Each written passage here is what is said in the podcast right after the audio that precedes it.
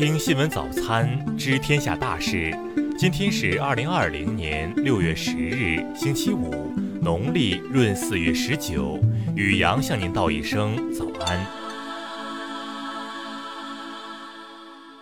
先来关注头条新闻：哈佛大学推测，新冠去年八月就在武汉传播。外交部回应。在昨天的外交部例行记者会上，美国有线电视新闻网记者提问称，哈佛大学医学院的一个团队日前发表一篇论文，通过对武汉医院附近交通流量和相关百度搜索的分析，提出新冠肺炎有可能去年八月末就开始在武汉传播的可能性。中方是否注意到这一研究？对此有何评论？华春莹表示：“我还没有看到你说的这个研究论文，但我觉得，如果仅从交通车流量等一些表象来得出这个结论，实在是出奇的荒谬。”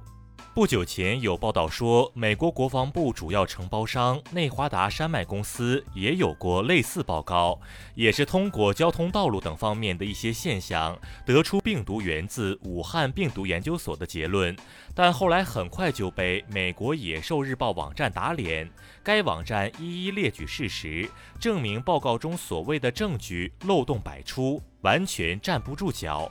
我认为，在这一问题上，还是应该尊重科学。大家从网上看到了大量报告，包括美国媒体提到，去年秋天美国的电子烟疾病大流感病患及死亡者中有感染了新冠病毒的病例。面对各种各样的传说，我想正确的办法还是应该交给科学家，经过科学考察研究，来得出符合事实的科学结论。中美两国以及国际社会现在面临的一个共同任务，就是要与那些虚假信息做坚决斗争，团结一心，尽快战胜疫情。再来关注国内新闻，十三届全国人大三次会议代表建议、批评和意见交办会昨日在北京召开。今年大会期间，代表们共提出建议九千一百八十件，创历史新高。国家发改委近日发布文件指出，老工业城市应立足城市发展实际，学习借鉴国内外有益经验，探索加强工业遗产保护利用。教育部昨日发布二零二零年第一号留学预警，提醒广大留学人员做好风险评估，谨慎选择赴澳或返澳学习。农业农村报报告显示，乡村振兴战略规划实施两年来取得积极进展，乡村振兴实现良好开局，为决战决胜脱贫攻坚、全面建成小康社会奠定了坚实基础。自然资源部消息，二十年来，我国红树林面积增加七千公顷，现在以每年百分之一的速度增长，成为世界上少数几个红树林面积净增加的国家之一。国家能源局近日约谈了国家电网有限公司，敦促其落实安全生产主体责任，提高安全生产水平。截至九月十四日，南方洪涝灾害造成广西、贵州等十一省二百六十二点七万人次受灾，直接经济损失四十点四亿元人民币。民航局文件显示，未来将按照积极稳妥、有序开放、逐步推进的原则，在海南自由贸易港分阶段、分步骤试点开放第七航权。再来关注国际新闻。美国总统特朗普的竞选团队八日表示，预计特朗普将在未来几周重启“让美国继续伟大”的竞选活动。美国全球经济研究所八日发布报告说，美国经济自今年二月起正式步入衰退，结束逾十年的经济扩张。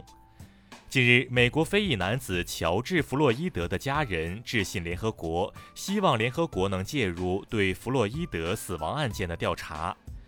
世界银行周一表示，新冠肺炎将导致2020年全球经济产出萎缩5.2%，全球人均收入减少3.6%，多达一亿人陷入极端贫困。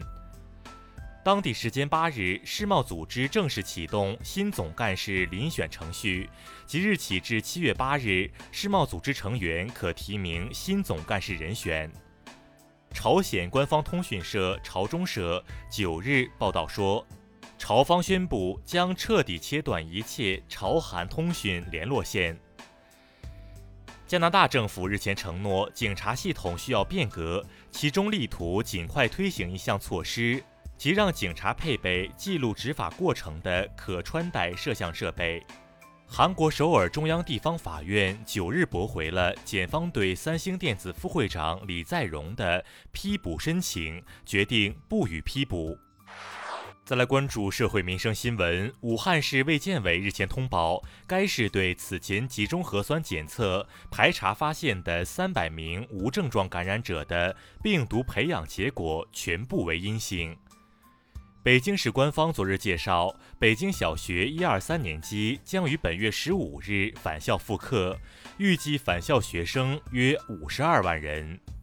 近日，武汉大学老牌坊被水泥罐车冲撞受损，相关部门表示将对事故责任人和相关单位依法依规进行处置，同时实施文物保护修复。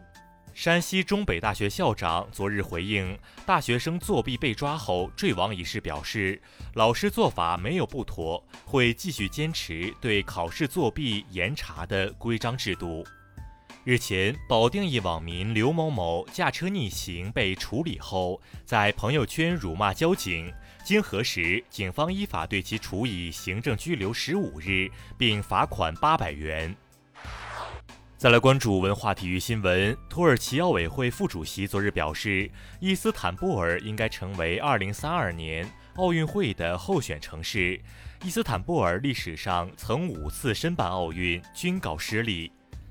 在经过全面评估后，巴西决定放弃申办2023年女足世界杯。目前申办国只剩下联合申办的澳大利亚和新西兰，以及单独申办的日本、哥伦比亚。